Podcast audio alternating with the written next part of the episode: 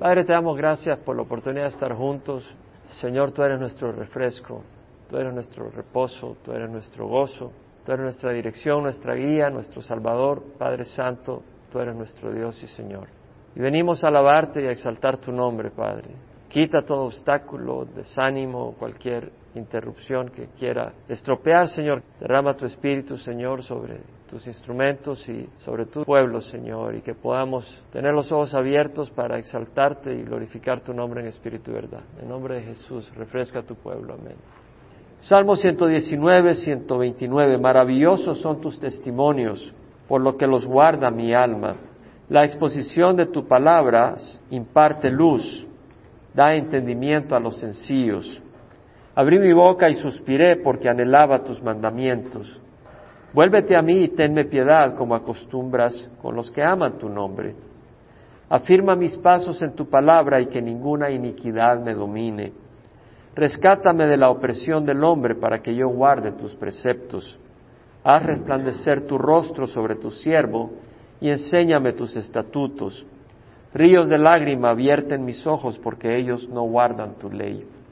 El salmista dice, maravillosos son tus testimonios. La New King James Version, English Standard Version y American Standard Version dice, Your testimonies are wonderful. Y la palabra en el hebreo es pechlech, que quiere decir algo maravilloso, extraordinario, algo admirable, distinguido, fuera de lo común, asombroso, espléndido, hermosísimo. Los testimonios de Dios son maravillosos, admirables, porque Dios es maravilloso. Dios es admirable. No puedes separar a Dios de su palabra. Y porque Dios es maravilloso, sus palabras, sus mandamientos son maravillosos.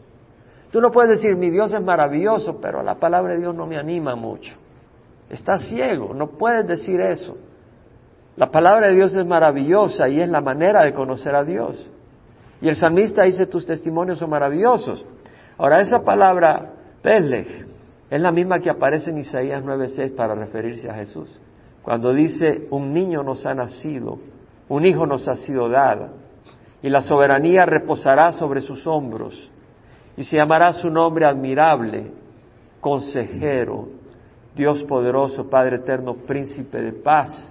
El aumento de su soberanía y de la paz no tendrá fin sobre el trono de David y sobre su reino para afianzarlo y sostenerlo con el derecho y la justicia desde entonces para siempre. El celo de Jehová de los ejércitos hará esto. Pero vemos en Isaías 9:6 que dice, se llamará su nombre admirable. Es el nombre de Jesús.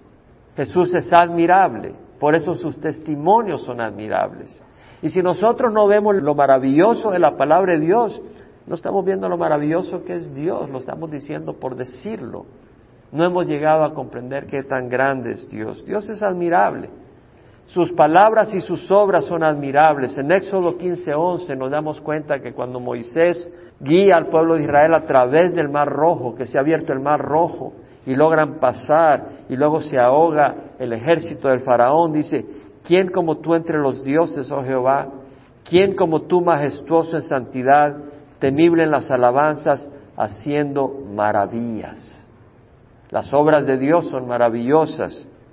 Dios y sus palabras son maravillosos.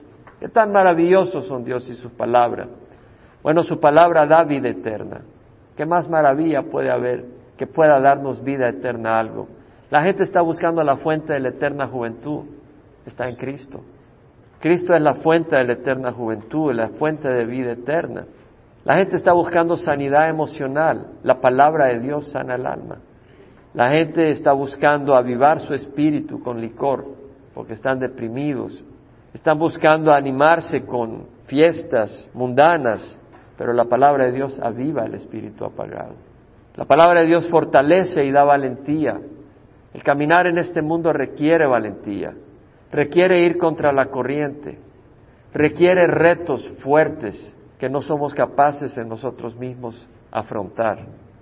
Pero la palabra de Dios nos hace valiente y nos da el poder y la confianza para caminar adelante, no llorando como alguien que es huérfano, sino como hijos del Dios viviente, sabiendo que tenemos la victoria asegurada con el Señor. La palabra de Dios ilumina la mente y el corazón. La palabra de Dios es maravillosa y Jesús es maravilloso. ¿Qué tan maravilloso es Jesús? Rompe cadenas del licor, de la pornografía, de la desesperación. Jesús salva. Jesús nos ama incondicional e infinitamente. Jesús es fiel. ¿Quién tan fiel como Jesús? Jesús es poderoso y nos va a resucitar en un abrir y cerrar de ojos. ¿Quién más poderoso que Jesús para vencer la muerte? Jesús cumple sus promesas. Jesús es un guía confiable. Jesús es un protector. Jesús nos cuida, nos instruye, nos corrige, nos transforma. Jesús es maravilloso.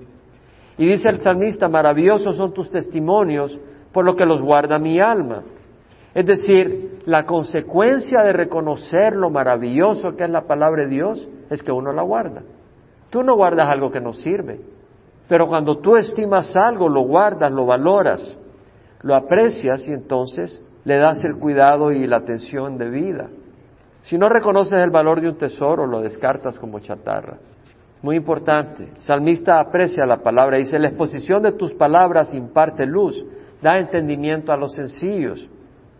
Una de las maravillas de la palabra de Dios es que ilumina la mente, ilumina nuestras vidas, imparte luz. El salmista en el Salmo 119, 105 dice, lámparas a mis pies tu palabra, luz para mis caminos. O sea, la palabra de Dios es una lámpara. Es interesante el hebreo de esta palabra. De hecho, aún en el español, la exposición de tus palabras, mira la palabra que está siendo usada en ese versículo. En las traducciones en inglés, la New King James Version, la English Standard Version y la New American Standard Bible dice, The unfolding of your words gives light. The unfolding es como cuando tú doblas ropa y luego la abres. Algo que está doblado lo abres, lo despliegas. Y la palabra peitach quiere decir apertura, despliegue. El despliegue de tus palabras, es decir, el aclarar, el expandir, el desplegar la palabra, el desarrollar el significado de la palabra de Dios. Y esto es tan importante y la base del ministerio de Calvary Chapel. En Calvary Chapel desplegamos la palabra de Dios. Es el estudio expositivo. Abrimos la palabra de Dios. ¿Qué es lo que hacemos? Buscamos estudiar la palabra dentro del contexto. Buscamos entender el significado. Buscamos compararlo con escritura. Buscamos entender el ambiente cultural de la época. Buscamos entender la persona a quien iba dirigido ese mensaje. Buscamos aplicarlo dentro del contexto. La idea no es tratar de ser un orador impresionante, simple y sencillamente exponer la palabra de Dios, desplegar la palabra de Dios. En muchas iglesias hay un gran emocionalismo, pero no hay un despliegue de la palabra de Dios y la gente perece por falta de conocimiento. La gente está trabada en todo tipo de emocionalismo, pero no tiene madurez espiritual. La gente no conoce la palabra de Dios. Han estado en iglesias por años y no conocen la palabra de Dios. Me ha tocado a mí, lamentablemente, poderme dar cuenta de esas cosas. Pero lo único que hace eso es fortalecer mi resolución a enseñar la palabra de Dios como la estamos enseñando. En Nehemías 8, cuando habían construido la muralla de Jerusalén después del exilio de Babilonia, que el pueblo había regresado, después de 70 años de exilio. Leemos en el capítulo 1 que se reunió todo el pueblo como un solo hombre en la plaza que estaba delante de la puerta de las aguas y pidieron al escriba Esdras que trajera el libro de la ley de Moisés que el Señor había dado a Israel. Entonces el sacerdote Esdras trajo la ley delante de la asamblea. Veamos lo que dice. Le pidieron el pueblo, todo el pueblo, pidieron al escriba que trajera el libro de la ley de Moisés. El pueblo quería oír la palabra de Dios. Y dice de que el sacerdote Esdras trajo la ley delante de la asamblea de hombres y mujeres y de todos los que podían entender lo que oían.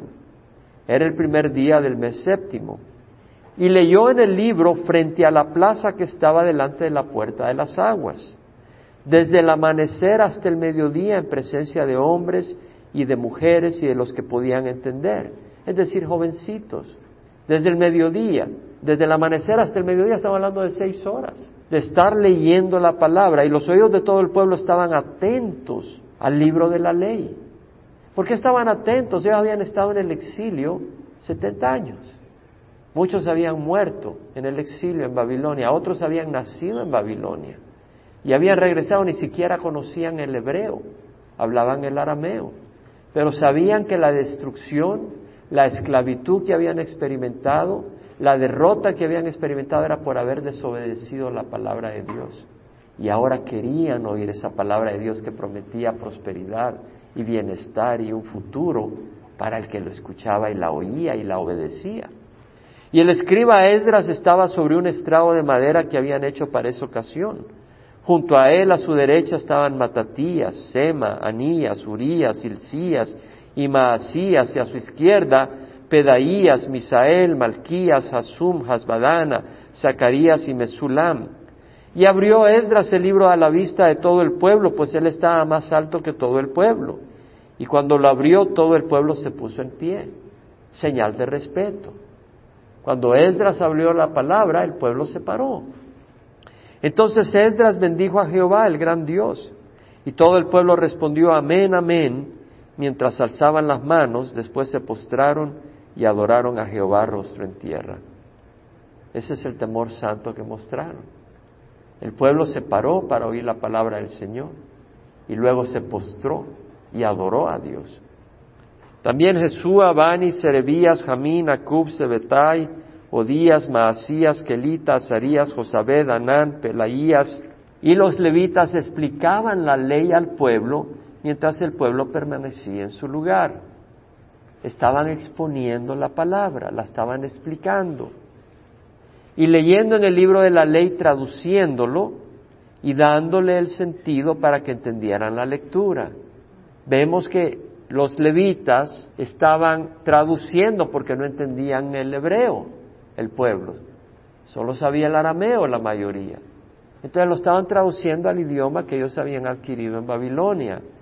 Pero no solo lo estaban traduciendo, lo estaban exponiendo y explicando. Entonces Nehemías, que era el gobernador, y Esdras el sacerdote y escriba, y los levitas que enseñaban al pueblo, dijeron a todo el pueblo, este día es santo para Jehová vuestro Dios, no os entristezcáis ni oréis, porque todo el pueblo lloraba al oír las palabras de la ley. Al oír la palabra de Dios, sus corazones estaban quebrantados al ver la derrota que habían sufrido por caminar fuera de la palabra de Dios.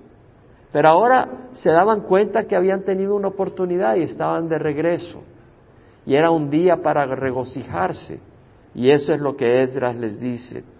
Les dijo Nehemías y Esdras, id y comed de la grosura, bebed de la dulce, y mandad raciones a los que no tienen nada preparado, porque este día es santo para nuestro Señor.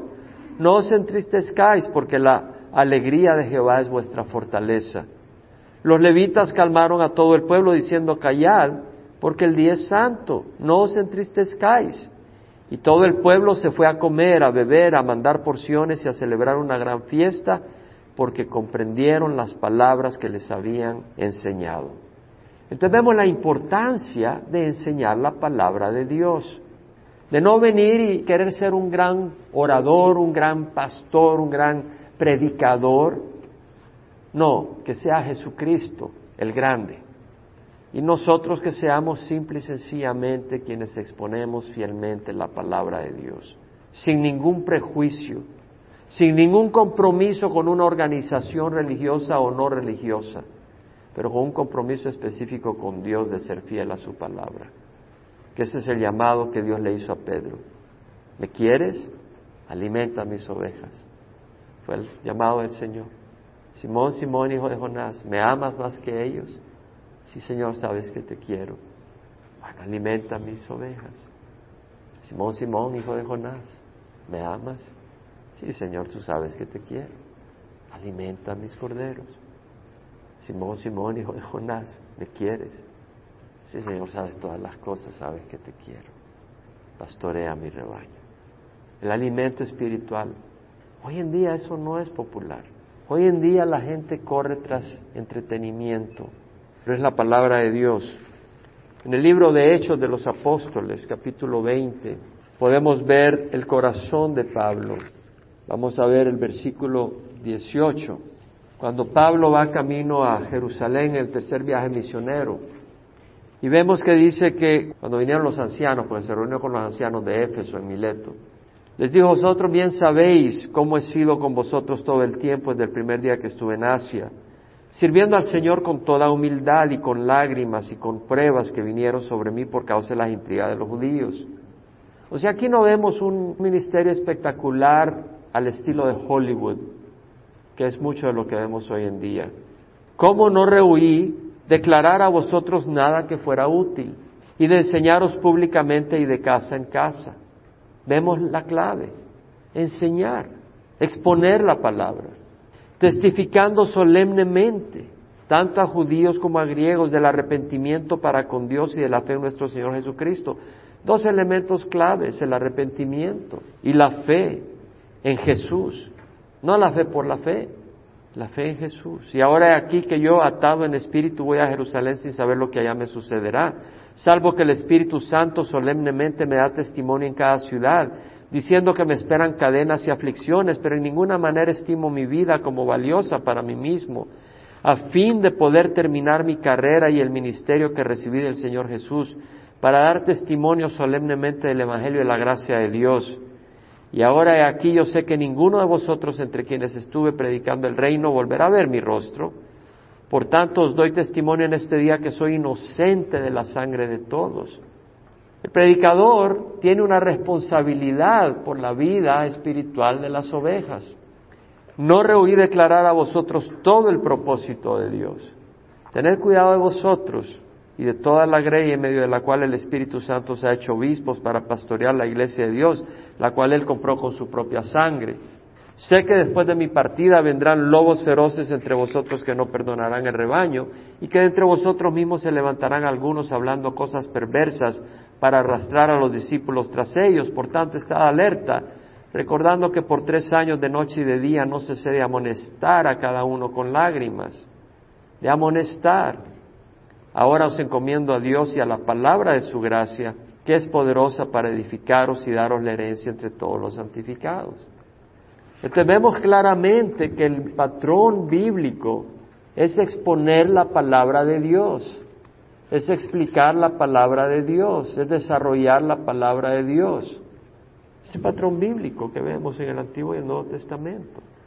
Hay lugar para la predicación, hay lugar para la exhortación, hay lugar para la palabra profética, pero es necesaria la enseñanza de toda la escritura. Volvemos al Salmo 119, versículo 130. Dice, la exposición de tus palabras imparte luz. Y luego dice, da entendimiento a los sencillos. La palabra sencillo en las traducciones en inglés es simple, the simple one. La palabra en el hebreo es petit, quiere decir una persona incauta, una persona ingenua, inexperta, crédula, insensata, como un niño que no piensa las cosas y se deja ir en el parqueo sin voltear a ver los carros. Es una persona sencilla que no piensa. Hay muchas personas que no maduran, aún dentro de nuestra propia iglesia.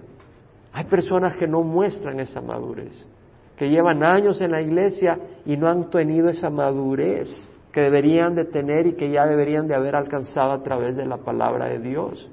Y muestran una imprudencia en las decisiones que toman, muestran una imprudencia en las actitudes que muestran.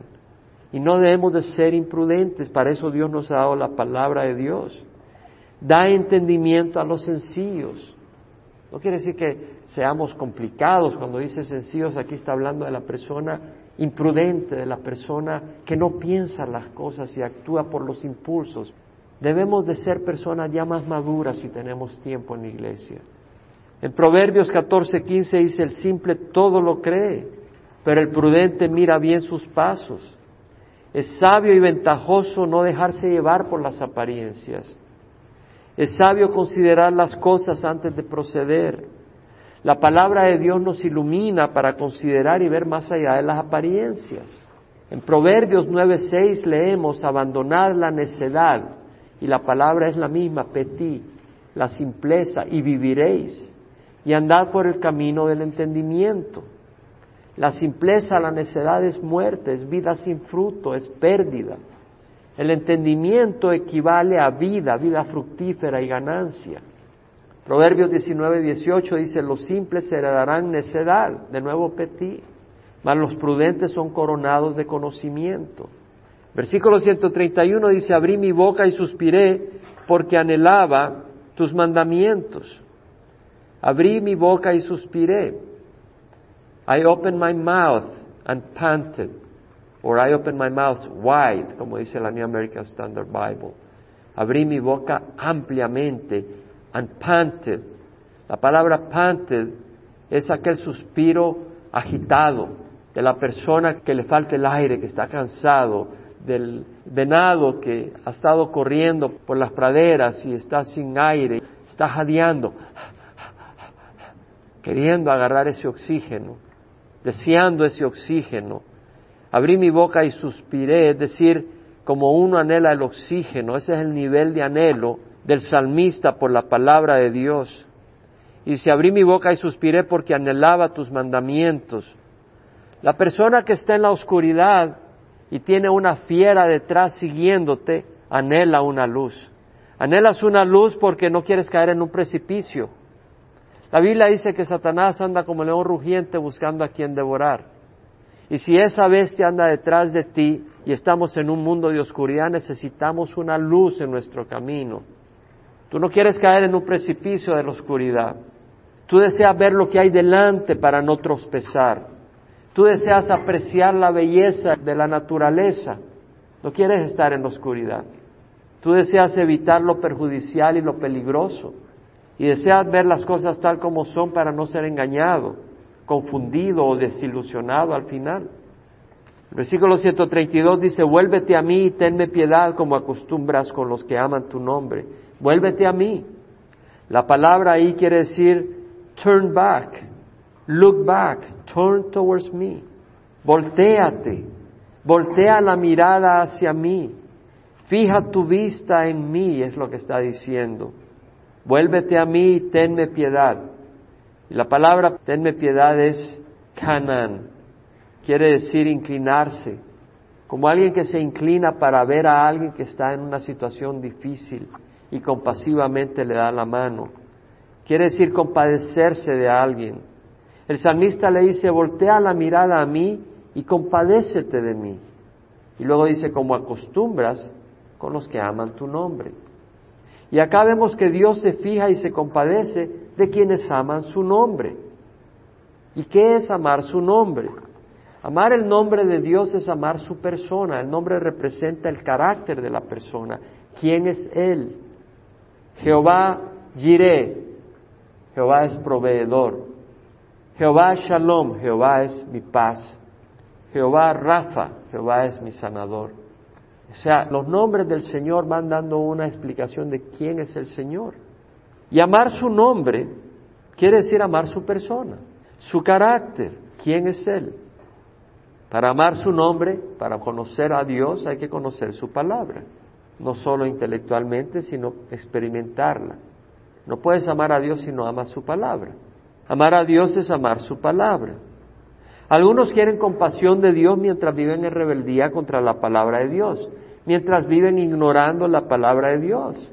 Y no esperes compasión necesariamente si estás levantando tu corazón en forma rebelde contra Dios. Cuando amas a alguien lo escuchas, le pones atención a lo que dice, a lo que le importa, a lo que le ofende, a lo que desea. Cuando amas a alguien, devoras las cartas que te envían. Cuando amas a alguien, le dedicas atención a lo que le preocupa a esa persona, a lo que te quiere decir. Hay muchos dioses. Muchos aman al Dios de su imaginación. Muchos dicen que aman a Jesús, pero no es el Jesús de la Biblia. Es un Jesús que está mezclado entre la Biblia, las tradiciones religiosas y lo que ellos tienen en su mente que ha de ser Jesús. Por eso hay que conocer al verdadero Jesús. Algunos aman al Jesús de las películas. Conoce al verdadero Jesús. ¿Cómo? En la escritura. Ahí vas a conocer al verdadero Jesús. Hay que conocer a Jesús. Oseas dijo, conozcamos pues, Esforcémonos por conocer a Jehová.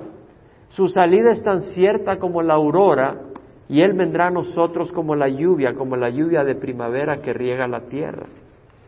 Hay que esforzarse. Ustedes se están esforzando al venir, al buscar estudiar la palabra de Dios. Es esforzarse. Eso es una muestra de respeto a Dios. Es una muestra de amor a Dios. Buscar conocerle. Oseas 4, 1 al 10.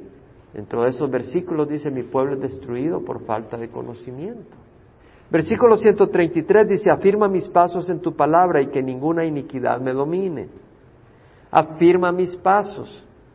Me llama la atención las traducciones en inglés. La New King James Version dice, direct my steps by your word.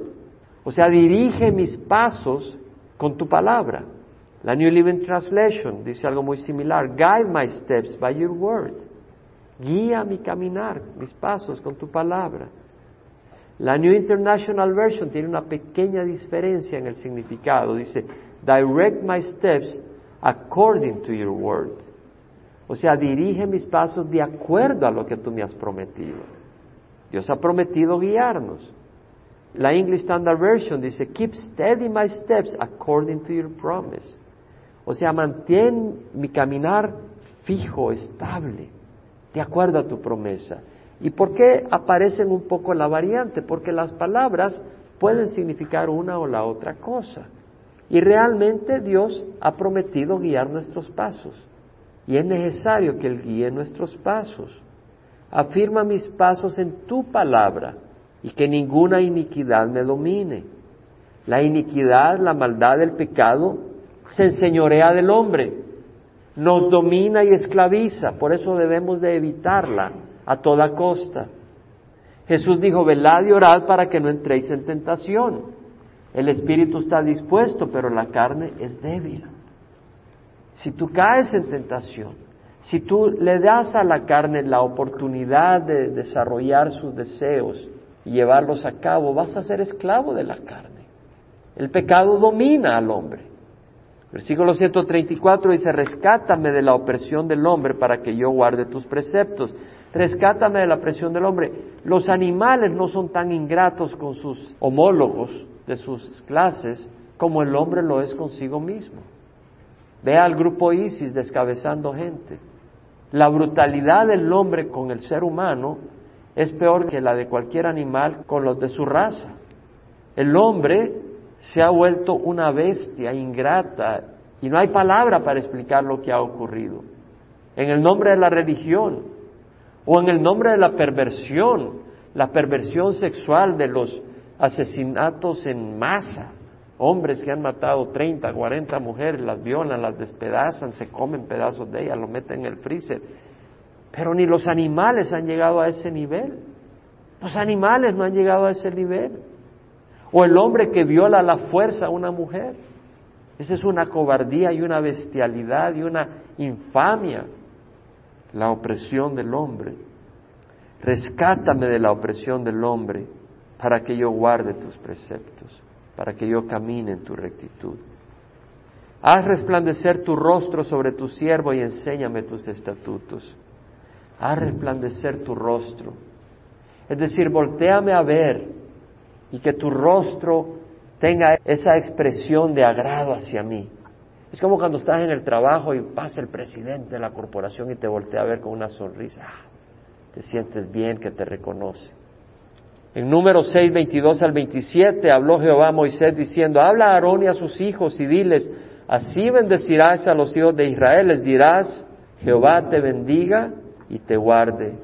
Jehová haga resplandecer su rostro sobre ti y tenga de ti misericordia. Jehová alce su rostro sobre ti y te dé paz. Así invocarán mi nombre sobre los hijos de Israel y yo los bendeciré. El deseo del Señor es resplandecer su rostro sobre su pueblo. Es el deseo del Señor. Resplandecer su rostro, ser favorable con nosotros. Enséñame tus estatutos. Vemos, enséñame, la palabra que es el ahmad. Es enseñar quiere decir instruir, disciplinar, golpear en el sentido de entrenar, como quien prepara a alguien para la guerra, soldados, reclutas, o como quien está domando alguna bestia. para hacerla útil.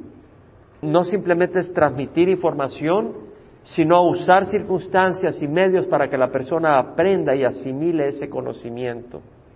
Y está diciendo el salmista, haz resplandecer tu rostro sobre tu siervo y enséñame tus estatutos. Algunos dicen, Señor, muéstrame tu favor, pero yo no quiero caminar en tu camino, ese es otro cuento. Pero el salmista noblemente dice, enséñame, haz resplandecer tu rostro, pero también yo quiero caminar en tu camino. Tiene que ir a la par las dos cosas. Yo creo que es parte, cuando nosotros venimos a estudiar la palabra del Señor, es una muestra de que nosotros queremos caminar en el camino del Señor.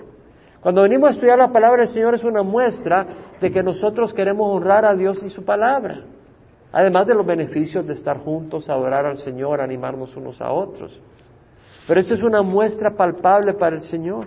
Y dice, ríos de lágrimas vierten mis ojos, porque ellos no guardan tu ley. El que ama a Dios ama su rectitud, su justicia, su ley y su reino.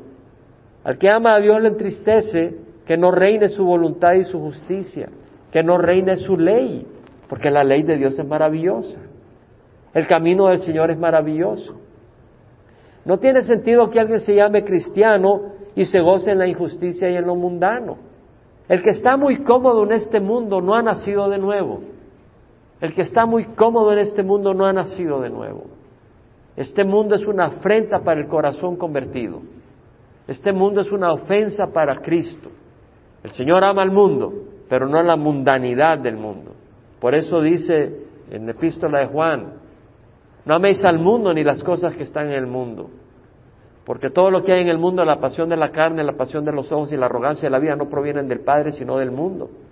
El mundo pasa y sus pasiones, pero el que hace la voluntad de Dios permanece para siempre.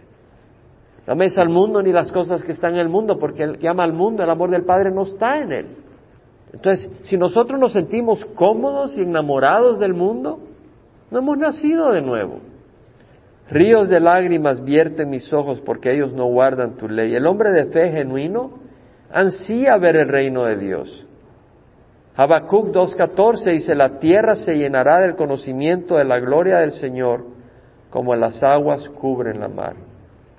Podemos ver en Isaías 11 la profecía del milenio donde dice, la justicia será ceñidor de sus lomos y la fidelidad ceñidor de su cintura.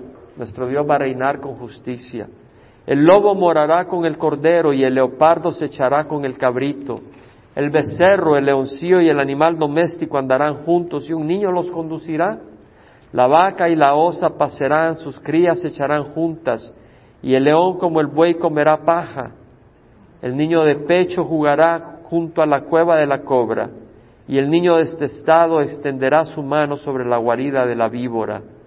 No dañarán ni destruirán en todo mi santo monte, porque la tierra estará llena del conocimiento de Jehová como las aguas cubren la mar.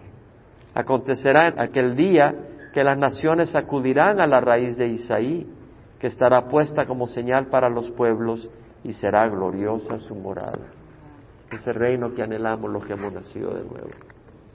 Vamos a orar. Padre, te damos gracias por el estudio de tu palabra.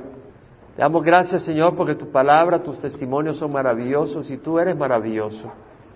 Y te damos gracias, Señor, por ese alimento espiritual que nos fortalece, nos anima, Señor, y nos ayuda a seguir en el camino, sabiendo que tu palabra es luz, tu palabra es vida, tu palabra es sanidad. Y rogamos, Señor, de que refresques cada corazón, Señor, y nos ayudes a buscar en nuestros hogares esa palabra diariamente, esa fortaleza, esa luz, esa dirección. Señor, con ojos abiertos poder glorificar tu nombre porque tú con tu espíritu nos habrás abierto los ojos para ver tu gloria y tu maravilla. En nombre de Jesús, amén.